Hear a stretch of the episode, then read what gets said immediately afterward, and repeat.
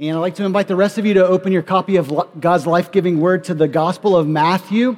We'll be in chapter 15 today, starting in verse 21. So if you're using one of the Bibles that we provide for you, it's page 821 uh, of these Bibles that we provide for you. And listen, uh, if you uh, do not maybe own a Bible or uh, would just like a new copy, feel free to take that one as a gift from Redemption Hill. We would love to give that to you as uh, just a gift of our appreciation for you coming today and to help you uh, continue to learn more about God through His Word. Well, really excited to share with you today as we continue our series we're calling Overcome. And this series is leading us up uh, to the Passion Week of Jesus as we reflect on his death and ultimately as we celebrate his resurrection on Easter Sunday. So we chose this, this passage uh, in Matthew, the Gospel of Matthew, the series of passages, because we feel like it gives a robust picture of who Jesus is, right? Last week we saw him as the teacher and how he railed against the hypocrisy of the religious leaders when they were saying one thing with their mouth, but their heart wasn't all in, right? It was, there was a disconnect there. They claimed to worship God and follow God, but they weren't really living it out.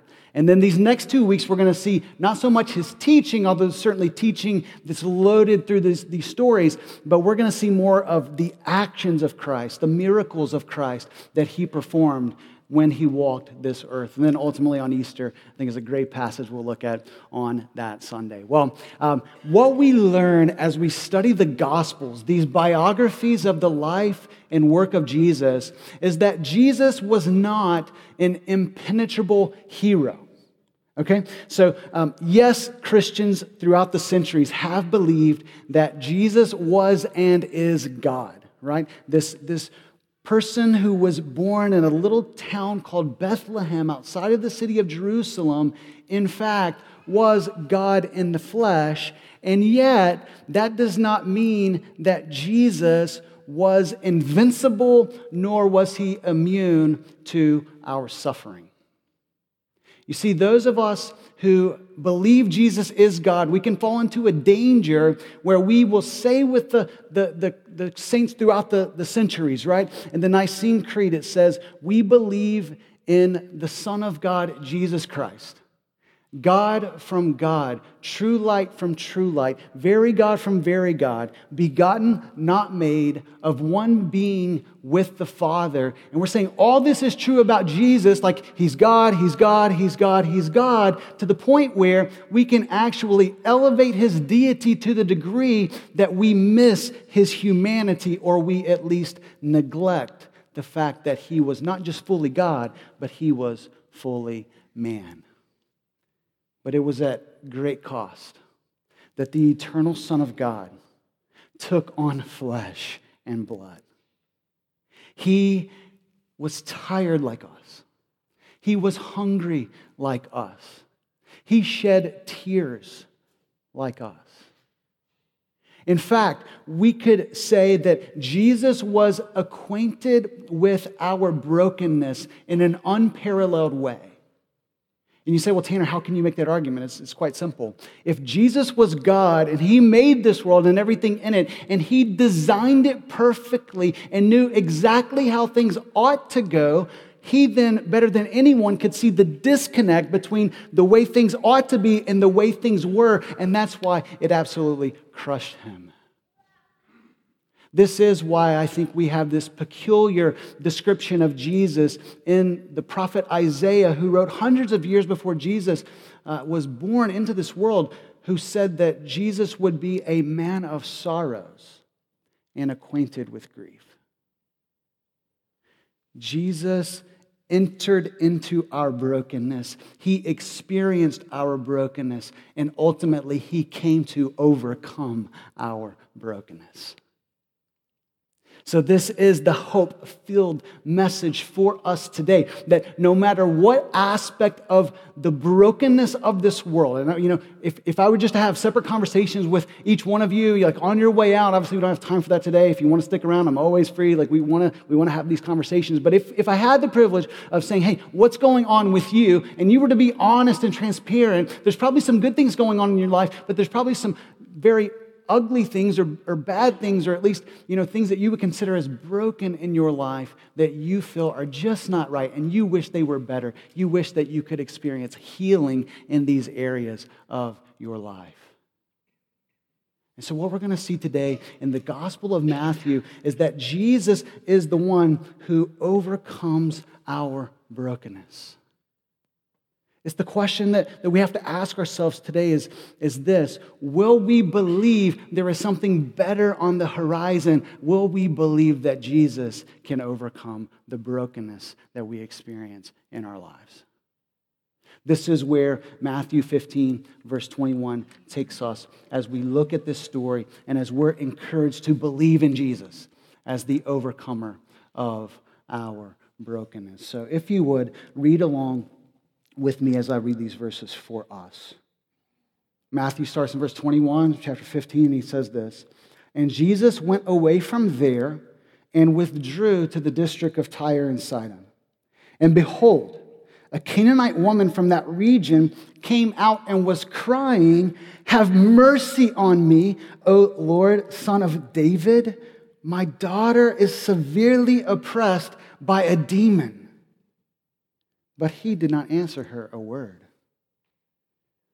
And his disciples came and begged him, saying, Send her away, for she is crying out after us.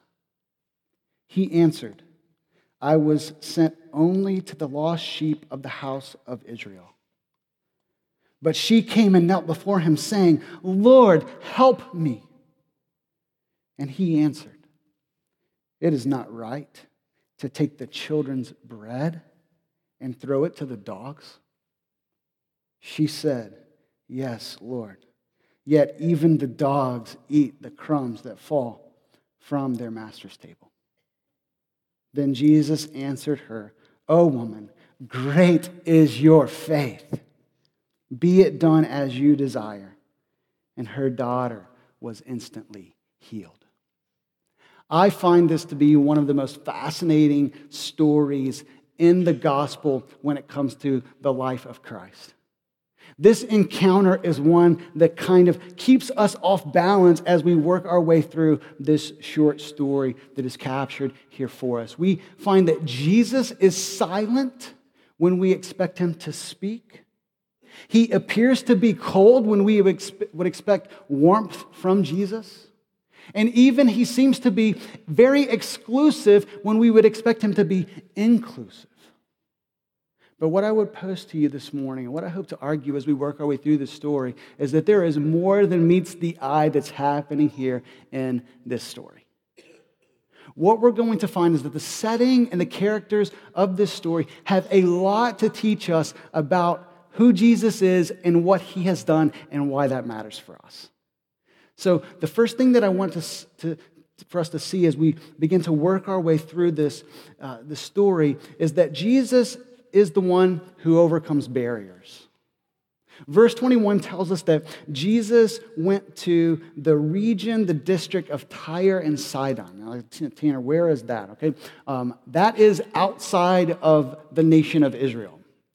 It's at least 25 to 50 miles beyond the border of Israel. So, in other words, like Jesus is pretty deep, especially by that standard of that day. Like, we're thinking, like, man, we could just drive there in 25 minutes, we're good. No, like, they walked everywhere they went, okay? And so um, he was far beyond the borders of Israel, deep into foreign territory. And we, we know that these ancient cities, which are in now modern day Lebanon, were power, powerful cities because they were centers of trade and there was wealth there, but there was also, of course, false worship from the perspective of the people of Israel. That these people did not know the God of Israel, they did not look for God to save them, but they worshiped a number of false idols, including the idol Baal. If you've read the Old Testament, you would be familiar with that particular idol. And so we immediately ask the question okay, what is Jesus doing there, that far outside of Israel, into this foreign territory? And I think we can just pause and have a little bit of fun here, okay? So I'm going to pose some multiple choice options, and you can kind of take your pick as to where you think, you know, the reason is that Jesus is outside of Israel, okay? So, uh, number one, perhaps it's because of opposition. All right? There was rising opposition against Jesus from many of the people in Israel, particularly the people of influence, the religious leaders, right? So we saw this last week. They didn't appreciate his teaching all the time, nor did they appreciate all of the miracles that he was performing because his not only opposition was rising, but also another option is that his popularity was rising as well with the people as he taught with authority and insight, as he performed these miracles again and again and again, and lives were being changed. They began to be envious of Jesus because of what he was offering to the people. So maybe it's opposition, maybe it's popularity, or perhaps here's a third option it was just the fact that Jesus in this time needed some rest.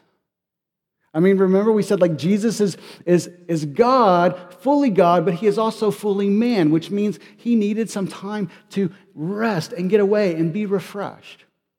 In fact, the Gospel of Mark, if you're kind of leaning toward uh, answer C, uh, the Gospel of Mark really helps you out because this, this same story, as given by another biographer of Jesus named Mark, tells us that he went there to rest. And he was actually in a home and he hoped that no one would know where he was, yet he could not stay to himself because people heard, hey, Jesus has come. And then people wanted to see him and to go with him, go to him with these type of requests. And so have you, have you chosen your answer, A, B, C? I think we could probably say it's D, right? All of the above, all right? So some of you said, like, it's probably all three. And if you did, all right, you get a free peppermint on your way out. Compliments of Redemption Hill Church, all right? So, um, so, so Jesus is probably all of these factors, right? He was opposed. He was popular. He needed rest. And, and even the, the cross, what, what he's going to do in his sacrifice on our behalf on a Roman cross, that's looming ahead. So he's preparing himself for the sake of that mission and actually much, much more than these three answers, which we'll see as we work our way through this story. But we ask not only is what, he, what is he doing here, but why is he entertaining this request from this, this one, this woman in verse 22? You see, Matthew seeks to grab our attention. Look at what he says in verse 22 and behold.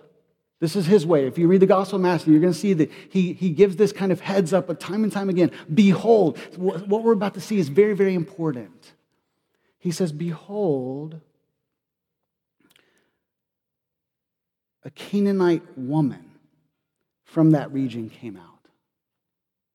And so the fact that Jesus is in Canaan is telling us that Jesus was willing to cross nationalistic barriers that might have hindered someone interacting with him. And this is big, right? Because the, Canaanites and the Israelites were not allies, they were enemies. Historically, they were enemies.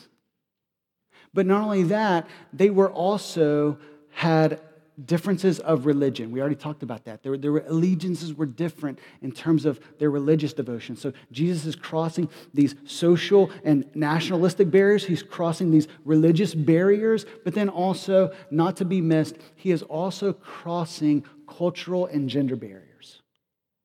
You see, women in the first century, uh, they did not have it as good today as women do in the 21st century. Not that we've arrived in all the ways that we need to arrive, right? But when you go back two millennia, it was a much different ballgame than what we have today. And so it would have been abnormal for Jesus to interact in a very meaningful and personal way with this woman, much less this Canaanite woman. And so we see that Jesus breaks through the barriers that are often constructed for us. His love breaks through barriers. And I don't know about you, but I find this massively attractive about Jesus. I would hope that whether you are a believer in Jesus today or whether you are not, maybe you're not yet a believer in Christ, I think either way you're saying, man, there is something appealing about Jesus that he would be willing to cross the barriers of race and gender and culture and nation to build relationships with other people. Clearly, this woman has this kind of hope. So she goes to him and she hopes for healing. But what we're going to see is that unexpectedly, her hope for healing would not come easily. Which leads us to the second thought, okay, is not only that Jesus overcomes barriers, but he also overcomes our unbelief. And I want you to really think about this statement because it may hit you in a way that, that you wouldn't necessarily expect as we see the picture that is laid out of this woman and her interaction with Jesus. Okay, so what we know about her is that she was experiencing deep and acute personal brokenness. She is broken with her own grief because of the brokenness that her daughter is experiencing being oppressed by a demon. Now, uh, we can't know exactly what that looked like. Okay, sometimes it looked very much like spiritual torment and debilitation. Other times it, it, it looked like a physical disability that um, was attributed to some type of demonic possession. Uh, we don't know what it was, but we know that her daughter was in a very, very bad place. But what we also know is that this woman displays what Jesus calls great faith. That Jesus would, in fact, move to heal and to overcome this brokenness in her life. And so, what I want to ask you today as we work our way through how she's breaking through these barriers, okay? Um, number one, just this is a personal question for you, all right? What brokenness around you is breaking your heart today? What is it in your life that, that you see? This is not the way that it ought to be, and this breaks my heart because of the brokenness that I see around me. And then, number two, not just identifying brokenness, which is probably not very difficult, but what is more difficult is to ask the question will we break through those barriers with belief? This story is amazing how we see that, that there are apparent, okay, and that's a, that's a key word, right? Apparent barriers to this woman's belief that Jesus would indeed heal and overcome her brokenness. We already talked about the cultural barriers, right? I mean, the, the, the, same barriers that were in place for Jesus were also in place for this woman, right? So she could have said, like, hey, you know, Jesus, he's, he, he may be the Messiah and he may be able to heal my daughter, just like I've heard that he's healed so many others. But you know what? I probably shouldn't waste my time because um, I have no business being in the same room as him.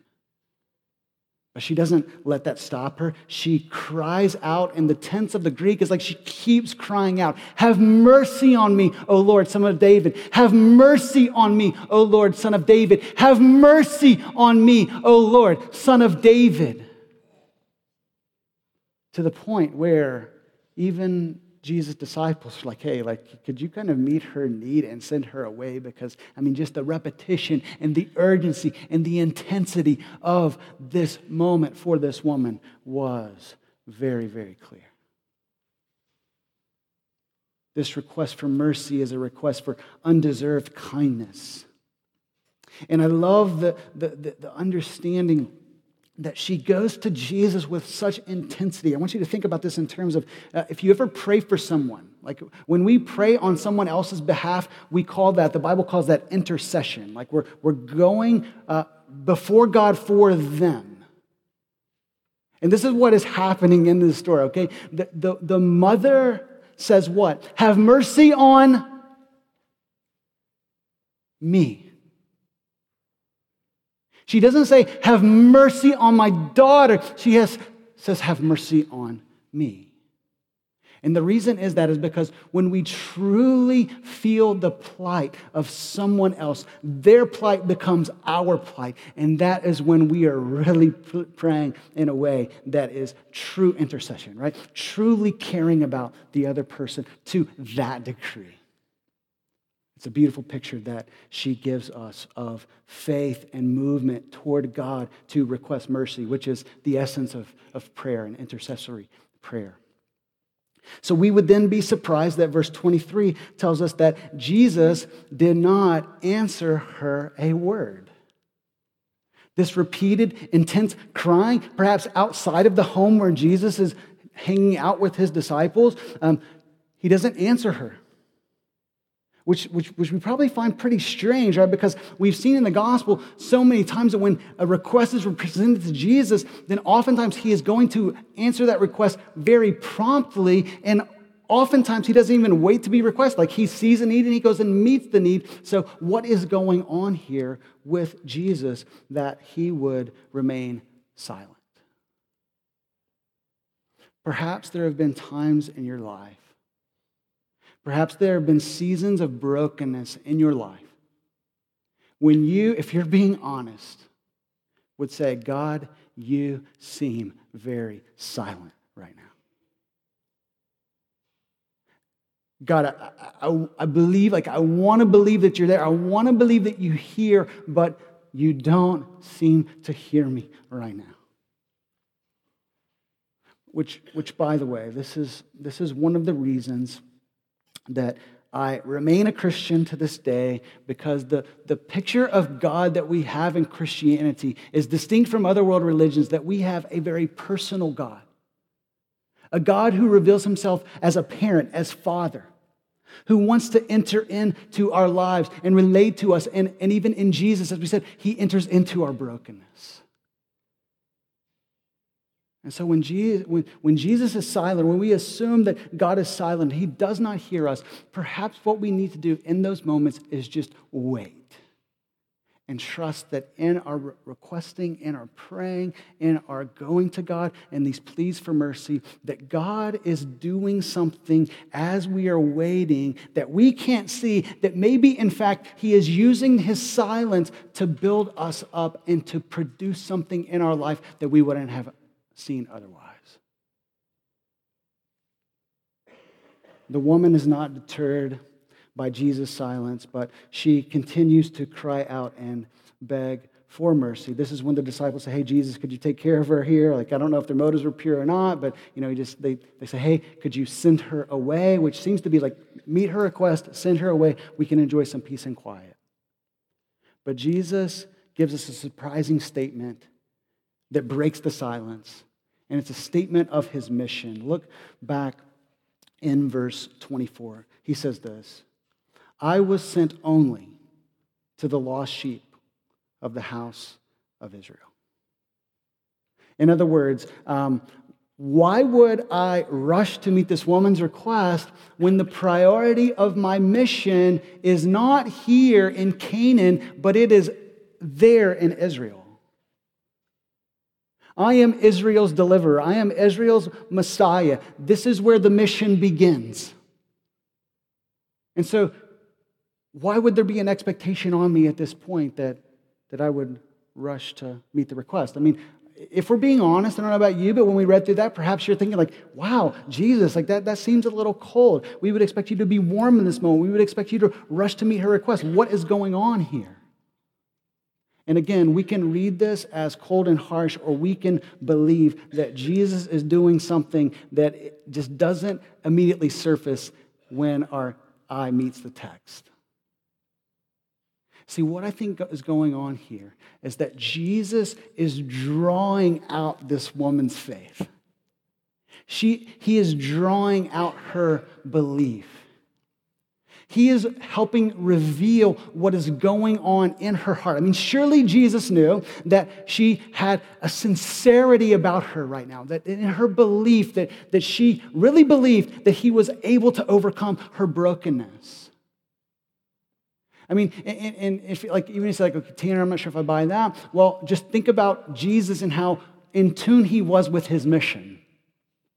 When he says that I was only sent to the, the, the, lost sheep of the house of Israel, okay, he's talking about the priority and the focus. Of, even Jesus only had so much time, right? So mission was going to start in Israel, but Jesus knew that mission was not going to stop with Israel. It was going to start there, but it wasn't going to stop there.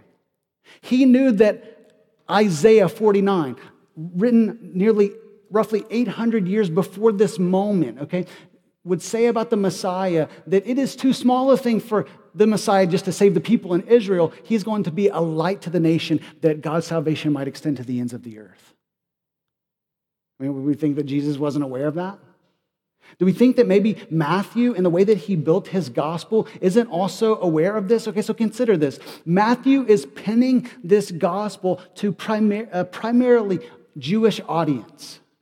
In the way that Matthew presents Jesus to this Jewish audience as not just the Savior of the Jews, but the Savior of all peoples.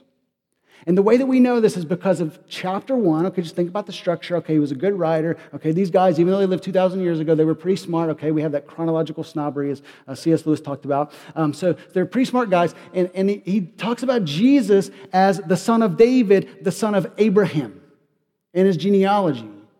You say, well, Tanner, what does that mean? It means that in Genesis chapter 12, when God promised that he would bless Abraham, he said, You're going to have as, as many descendants as the stars in the sky, and through you will all the peoples of the earth, all the families of the earth be blessed. In other words, God's salvation and his blessing is not just for the people that belong to Abraham, the people who would become the people of Israel, but it is for all people. In the Gospel of Matthew, then ends in chapter 28 with Jesus saying, What? Go make disciples of what? All nations. Not just Israel. So Matthew 15 is positioned in the middle of the gospel to show us this step of Jesus that he is, in fact, the Savior of all people. So, this statement here, it seems to be more of a test, more of a, of a time of drawing out what is in her heart. And what is in her heart is clearly this deep belief because she heightens her appeal. And verse 25 says, She came and she knelt before him, saying, Lord, help me. Now, I don't know about you, but as I'm reading this story, I'm thinking, okay, like Jesus was, you know, silent, and now he's given this statement about his mission, and it seems like, so, so now she is kneeling with complete humility and dependence, submission to Him, that, that, that, that only He can provide this for her, is implied by her words and her posture. And yet, Jesus, at this point, when she makes this request, throws up a fourth barrier. He says, What? It is not right to feed the bread of the children and give it to the dogs. I mean, like, what, what is it? Like, what is going on here? Jesus, like, you would say that to this woman in her, in her time of hurt, in her time of pain, in her time of brokenness? But this woman has shocking, tenacious faith.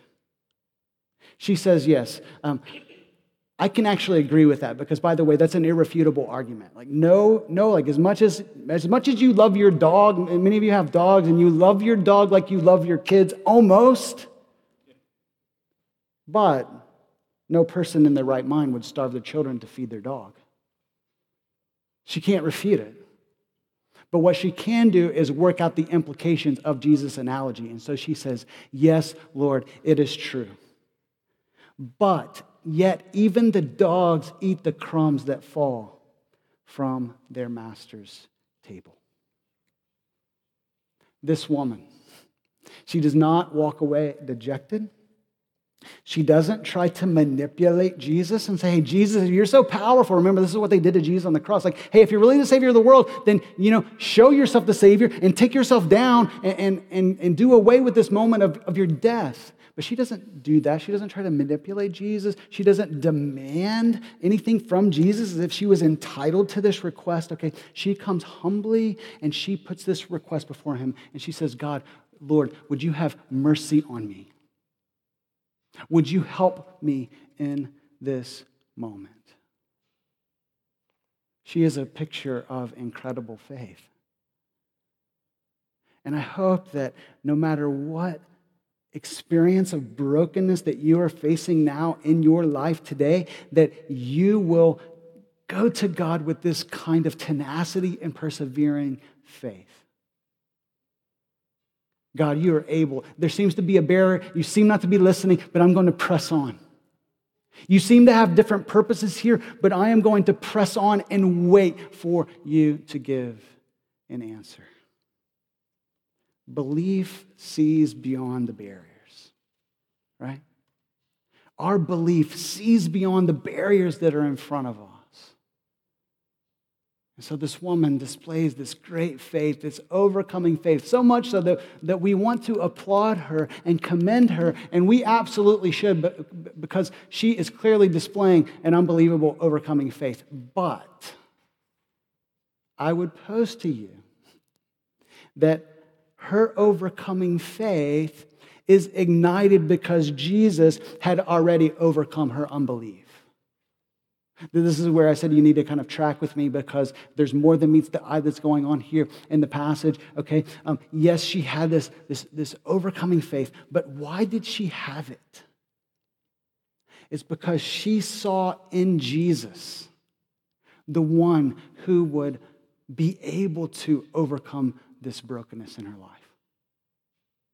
You see, when, when we, that this is the essence of faith, right? Faith is seeing that within our own power, within our own ability, we do not have the resources.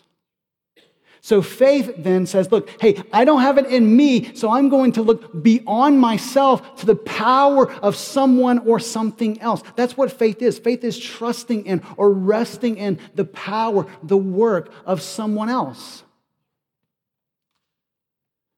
And it takes God to open our eyes to see that that kind of provision and that kind of sufficiency and that kind of work and that kind of power is available to us in Jesus.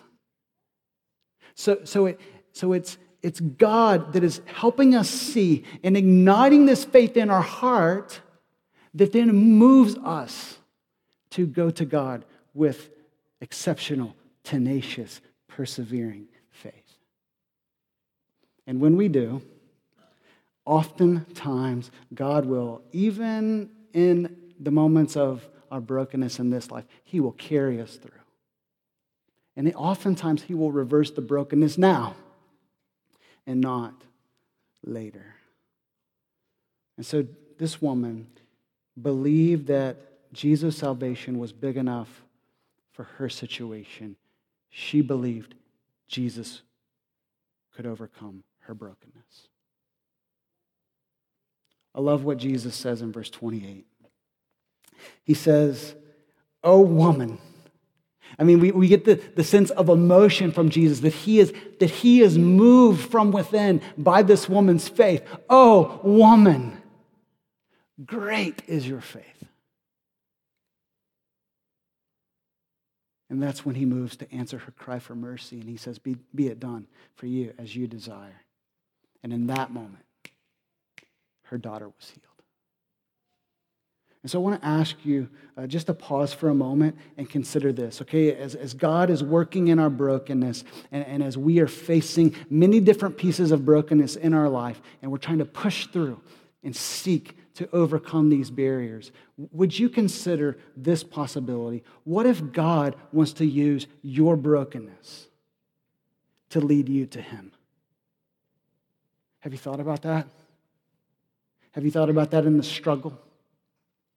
Someone that you love is hurting, maybe a child in your life, things aren't going the way that you would envision for your child, or perhaps there's an, an, analogous situation where someone that you love is, is physically or mentally or emotionally in pain and needs healing.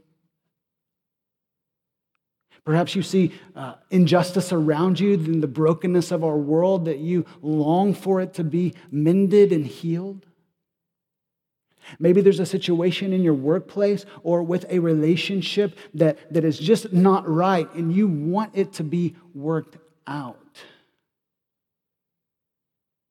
What if God is using this season of your life to lead you to Him? J.C. Ryle, a pastor a couple centuries ago, said, said this Health is a good thing, but sickness is far better if it leads us to God. Health is a good thing. We'd all agree with that. But it takes faith to believe, hey, but sickness is better if that sickness actually leads us to God, where in, without it, we would not go to Him. Let's be honest. Let's be honest here this morning, right? Um, when things are going great, We don't always feel our need for God.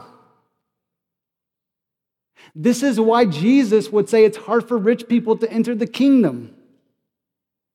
It's not because there's anything wrong with being rich. It's because that in our wealth, we feel like we have it all together and we have the tiger by the tail, and, and we don't need help from anyone in this life. And even we're so arrogant to think that we don't need God's help.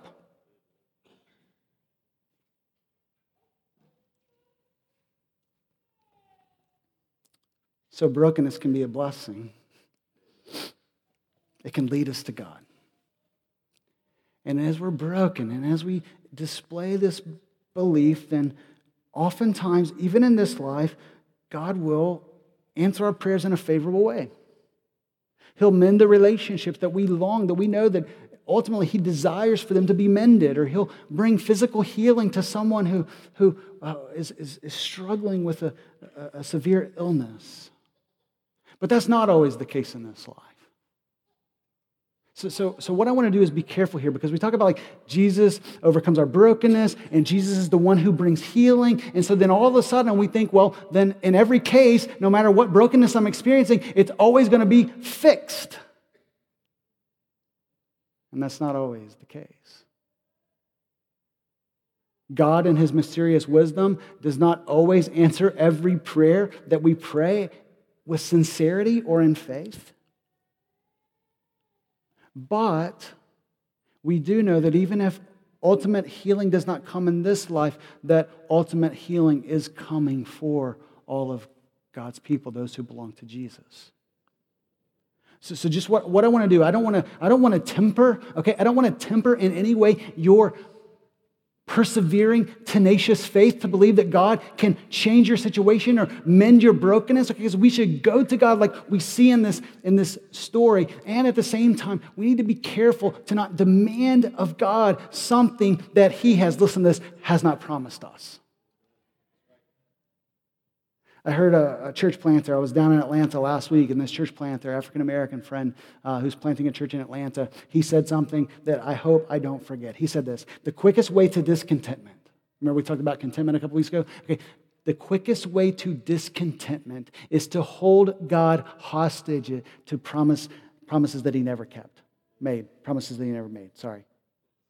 Let me say that again. The quickest way to discontentment is to hold God hostage to promises he never made. So we don't, we don't demand of God. We don't say, God, you've promised me. Like, this world is broken, right? It's not the way that, that God wants it to be, and that's because of our sinfulness, our wrong. We have got ourselves into this situation. That's the story of the Bible. It's just amazing that God would move to mend our brokenness through the life, death, and resurrection of Jesus Christ. This is the solution to our brokenness. This woman saw Jesus as her answer. She was not looking for another way out of her brokenness, but she went to Christ because she saw him as the deliverer. Verse 22, we, we see this, okay? She calls him Lord, which was at least at minimum a very great sign of respect for Jesus. But there's probably more going on because she says, Lord, son of David. And in Israel and in the parts around Israel, what son of David was pointing to was the coming deliverer or Messiah who was going to bring God's kingdom back into play. But what we find about Jesus is that he often defies our expectations, right? He, he, he works in ways that we don't expect. You see, what, what the people thought was that Jesus was going to come back as an earthly king and set up a political reign and rule and restore all of these blessings, like right then and right now. But Jesus is going to do something far greater. Jesus, in his plan, is to restore all of our brokenness, all of our, of our sorrow and suffering. He is going to bring physical restoration, like we see here in the story. But he's not going to stop there. He is going to bring both physical restoration and he's going to bring spiritual restoration for people who, like this woman, would go to God in faith and say, I need to be healed because not only is the world broken around me, but I am broken as well.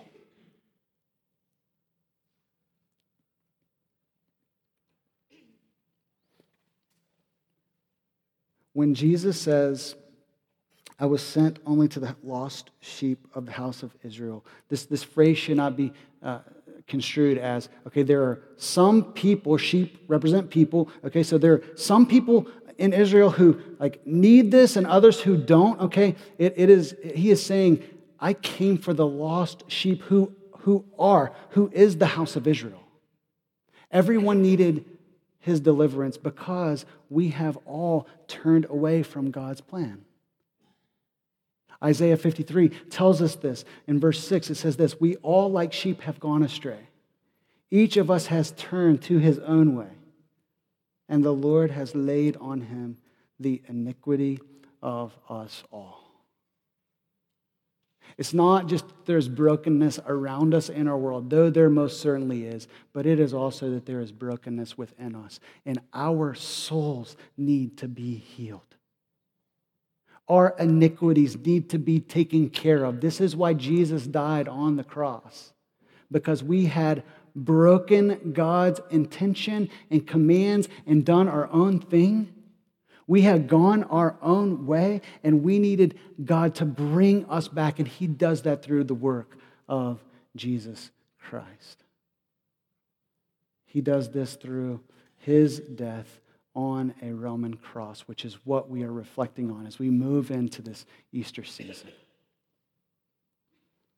Isaiah 53, one verse earlier, verse 5 says this Jesus was pierced for our transgressions, he was crushed for our iniquities. Upon him was the chastisement that brought us peace, and with his wounds we are healed. It was the death of Christ, the wounds of Christ, that provide healing for us in a holistic sense. That the cross of Christ, his work there, is reconciling all things, both in the physical and in the spiritual, and he is going to bring it all back together through what he has done for us. And so, the hope of this story and the ultimate good news that we see in the life and the death of the resurrection of Christ is that Jesus overcomes our brokenness by being broken for us. Because Jesus was broken on our behalf, we can experience healing in this life and in the life to come. So, what we're going to do, I'm going to pray in just a moment, and our team is going to come out, and we're going to sing a, a, a very familiar song uh, for those that have probably been inside and even maybe outside of the church. It's called Amazing Grace. And we're going to sing a little added part to the song that, that some writers threw in uh, probably about a decade ago that talks about how our chains are gone and we've been set free because our God and our Savior has ransomed us. And like a flood, listen to this imagery like a flood, his mercy, his mercy reigns. Lord, have mercy. His mercy reigns. Unending love, amazing grace. If you have not experienced the mercy of Christ and the grace of Christ, I plead with you to receive his gift of salvation today for your broken soul. But whatever it is, listen, even beyond that, whatever brokenness you are experiencing in this life, you can go to him today lift it up in prayer today, even as we sing this song. And we're going to have a time of prayer after. If you want to pray with someone in our church, we're going to have some post service prayer. But, but listen, bring that request to God and go to God and plead for mercy and know that He is listening and that He cares and He wants to overcome this brokenness in your life. Let's pray together. Father, we are grateful that Jesus is the overcomer and that you offer us the gift of healing in the midst of our brokenness through the work of Christ and Him being broken for us. So, Father, would you even now prick our hearts to believe that your work is sufficient for us and that there is nothing that we need to hold back from you, not only personally in, in the depths of our soul, and we may feel like that we are unworthy of a relationship with you, that, that Jesus died for the worst parts of us, the worst sinful thought, the worst sinful action. Jesus died for them all. And Father, the brokenness that we experience, God, would you give us the confidence to come to you in faith and to keep believing with tenacity that you are at work to heal and to mend and to bring us through. We pray in the name of Jesus. Amen.